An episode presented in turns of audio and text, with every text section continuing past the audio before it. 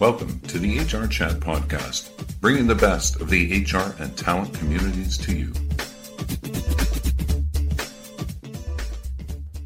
Welcome to another episode of the HR Chat Show. I'm your host today, Bill Banham. And in this HR Chat, we're going to talk about building and maintaining relationships. Listen to as we talk about lessons from the world of social media marketing that can be transferred to leadership and HR. My awesome, illustrious guest this time is Ted Rubin, a senior social media marketing strategist, international keynote speaker, business advisor, author, connector, provocateur, and a whole bunch more. In March 2009, Ted started using the term ROR, which is a return on relationships, listeners. Uh, the hashtag for that is R on R, believe it or not. Uh, his book, Return on Relationships, was released back in January 2013. How to Look People in the Eye Digitally was released in Jan 2015. And The Age of Influence, Selling to the Digitally Connected Customer, was released in May 2017. Ted is currently writing his latest book because three books apparently is not enough, uh, along with his business partner and retail thought leader, John Andrews, titled Retail Rele- Relevancy. Hey, Ted, welcome to the show. Hey, Bill, thank you so much for having me. What a great job you did with that introduction. I don't think I could have done that better myself. I will say that the fourth book is really John Andrews' book, my business partner. He's a retail geek. I'm just kind of along for the ride and adding some of the engagement relationship kind of content as, a, as a, uh, an overall perspective on where retail's going. But uh, just a little bit quick more about myself. I got involved in digital in 1997 when I joined Seth Godin's company, Yoyodyne. Um, back at, you know, when all this kind of started, when e-commerce was nothing more than catalogs online and most online media was just repurposed magazines and newspapers. So I've kind of been along for a long ride and I'm really kind of excited to have this discussion with you. I really appreciate you reaching out. Me too. I'm very excited, and I was delighted when you said, "Yes, Bill, I can do that. I, I can come on your show." And here we are. Um, okay, so I want to I want to start by talking a little bit about your personal philosophy, Ted, because I like it and I think it's cool, and I think it's something that you should share with the world as much as possible. Um, and and and it's uh it's to do with a quote uh, that that you say you do your best to live by uh, on a daily basis. And, and here's the quote uh, Life is not about waiting for the storm to pass, it's about learning to dance in the rain.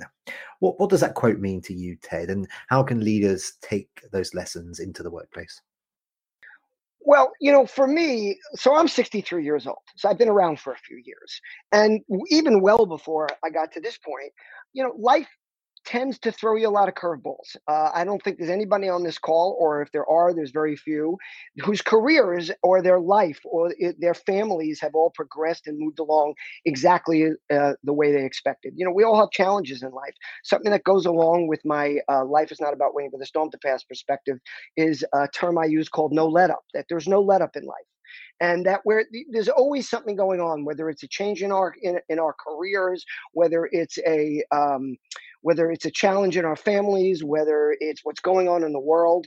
And so for me, there was a time in my life, as probably a lot of people who are listening here, where you know you say, I'm gonna wait to do that until everything's right, or I'm gonna wait until I'm a I've been walking or in a little bit of shape before I start running, or I'm gonna I'm I'm not gonna look for that new job uh, until I get to the point where everything's quieted down in my personal life. And what I've learned is you cannot wait for those times. You've got to learn to dance in the rain because Bill, I don't know what to tell you, but it seems like it's always raining in one part of our world or another.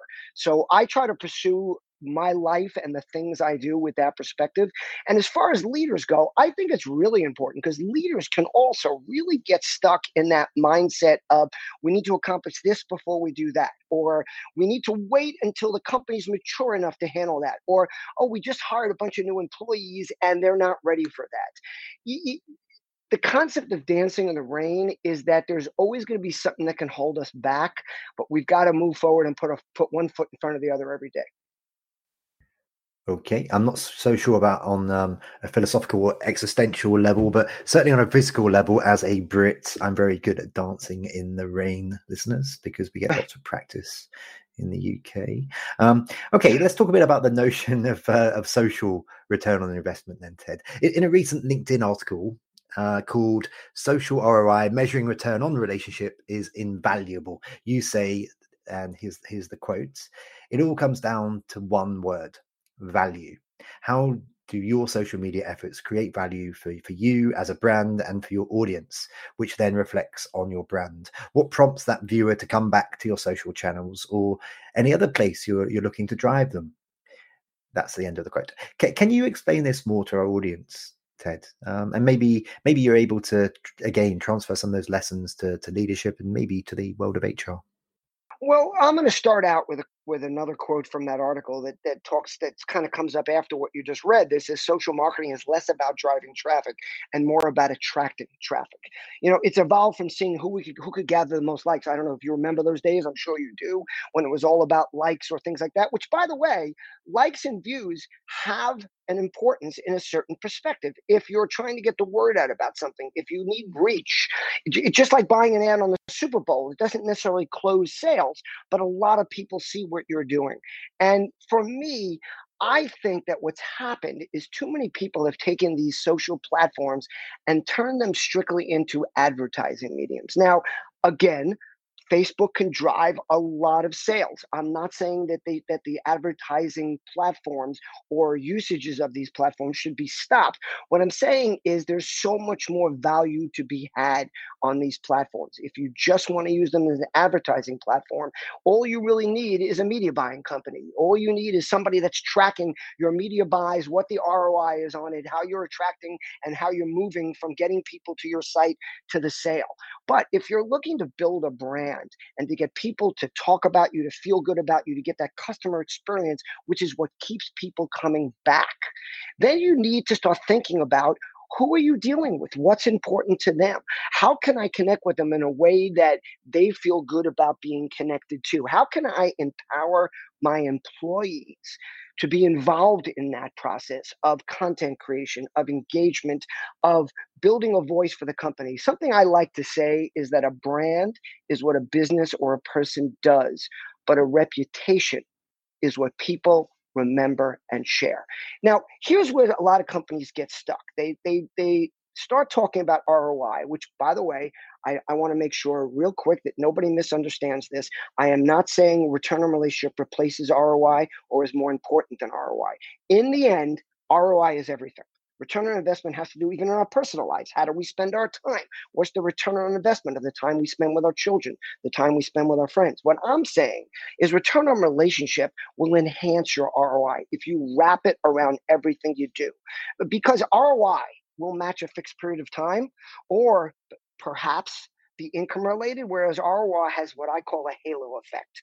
You know, two projects can have the same ROI, but one was completed with better relationship management and it has the added benefit of satisfied, satisfied customers in a long term relationship.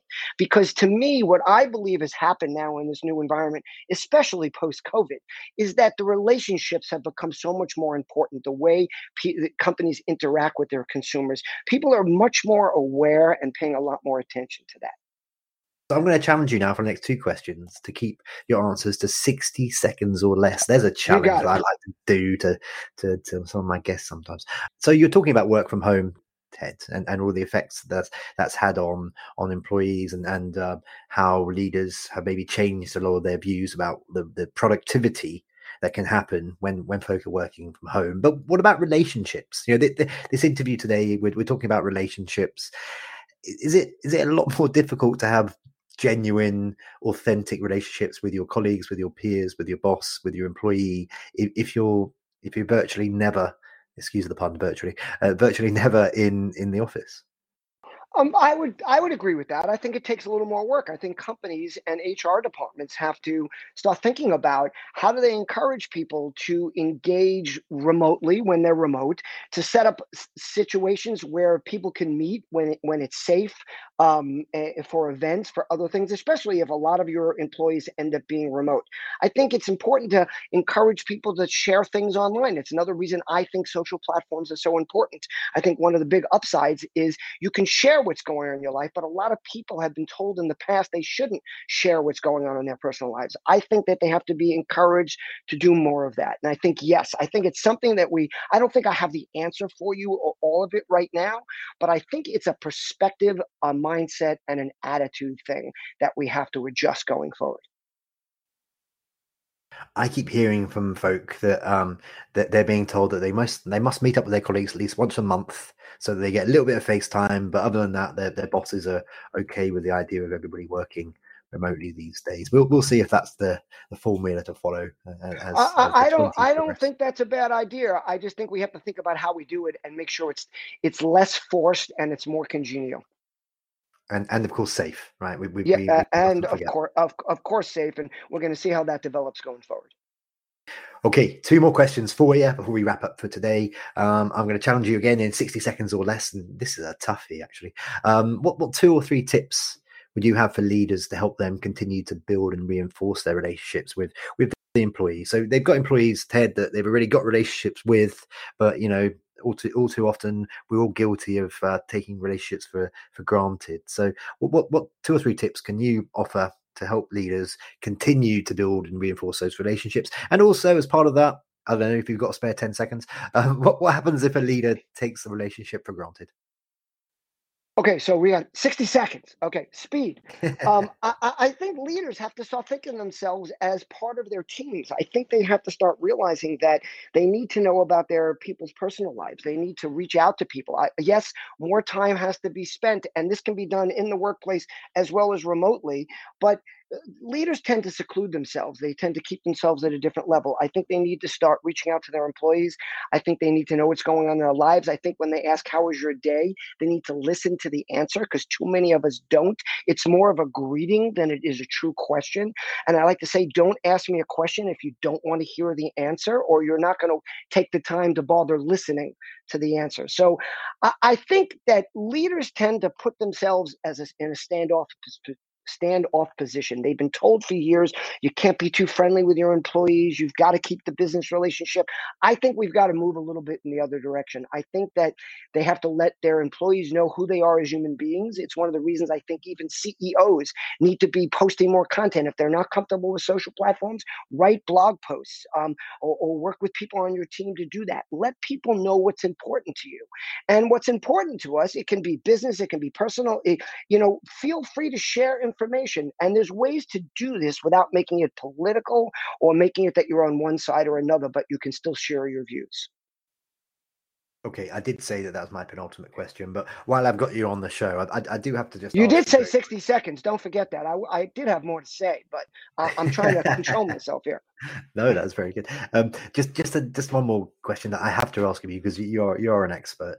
Um, what, what's what's your take on folk who share uh, family photos and and such like on LinkedIn? Is LinkedIn the place for for that kind of material? Okay, so I have a strong opinion about that.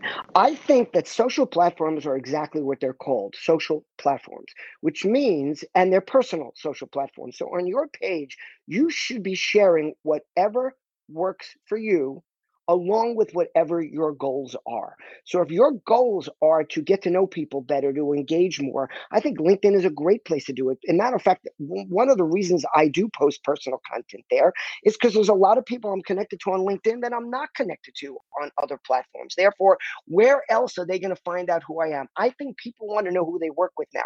I think they want to know who their who their colleagues are, who their who their coworkers are in their offices, who their clients are. We all want to know who people are as human beings. And it's it's le- way less about uh, digging into their their their hearts and minds so we know exactly how they think or, or they're going to respond to something and more about sharing their lives and being a part of it and knowing things that are important to them. So i say personally i share a lot of personal content on on linkedin. I don't share everything i share on facebook for sure and I, I don't share day to day i don't share all the content but yes if i have a family event if something's going on that i think is important if i'm proud of my daughter for getting ready to graduate from harvard law school i'm going to post it on linkedin because I want my friends, I want my colleagues and my coworkers to know what's going on in my life and what's important to me.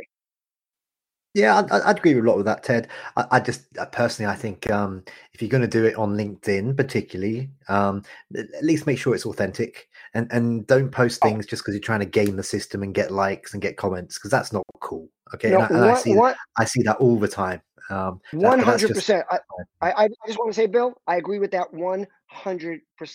Again, it's about sharing who you are and what's important to you, not about getting more likes or, or gaming the system. And then also, this is very important, and I got to add this pay attention to what happens when you post things. If you find out that the vast majority of your following really doesn't like that you post those things, then maybe it, it doesn't belong there because you're not building that engagement with those people. But if you find most do like it, then that's something to do. And don't worry if you get one or two people that jump in and go, oh, you shouldn't be posting that. If you go to tedrubin.com and look under LinkedIn, um, if you search LinkedIn, you'll find I have a lot of posts about this and, and how strongly I feel that it's important to share what's, what works for you and what's important to you. And also make everything personal. When you connect with people on LinkedIn, write a personal note. When somebody co- connects with you and you accept, write something back to them. Even though you're told most people don't read those things, it's not about the majority. It's about those one or two people who you will connect with who can change your life, your career, and just about anything else that's going on with you because the next person you meet and connect with could change your life. Okay, I have so many more things I want to say about that, Ted, but we don't have time. So, uh, my my last question for you for today is: How can our listeners uh, connect with and learn more about you? Well, it's real simple. Uh, Google Ted Rubin. About the first 15 pages is me. That's R U B I N. Um, feel free to reach out to me on any of the social platforms. Again, I'm, I'm at Ted Rubin or Ted Rubin on most platforms except for YouTube, which is Ted Rubin USA. And also, please feel free. I actually pick up my phone and my voicemail is not full. So my phone number is 516 270 5511. My email address is tedrubin at gmail.com. That is not just a throwaway email, that's the one I use for everything. If you reach out to me, I guarantee I'll reach back. Hmm, calling, eh? I think I've got an app for that somewhere. Okay, well, that just leaves me to say for today, Ted Rubin, thank you so much for joining me on this episode of the HR Chat Show. Bill, my pleasure. Thank you so much for having me. And listeners, as always, until next time, happy working. Thank you for listening to the HR Chat Podcast, brought to you by the HR Gazette.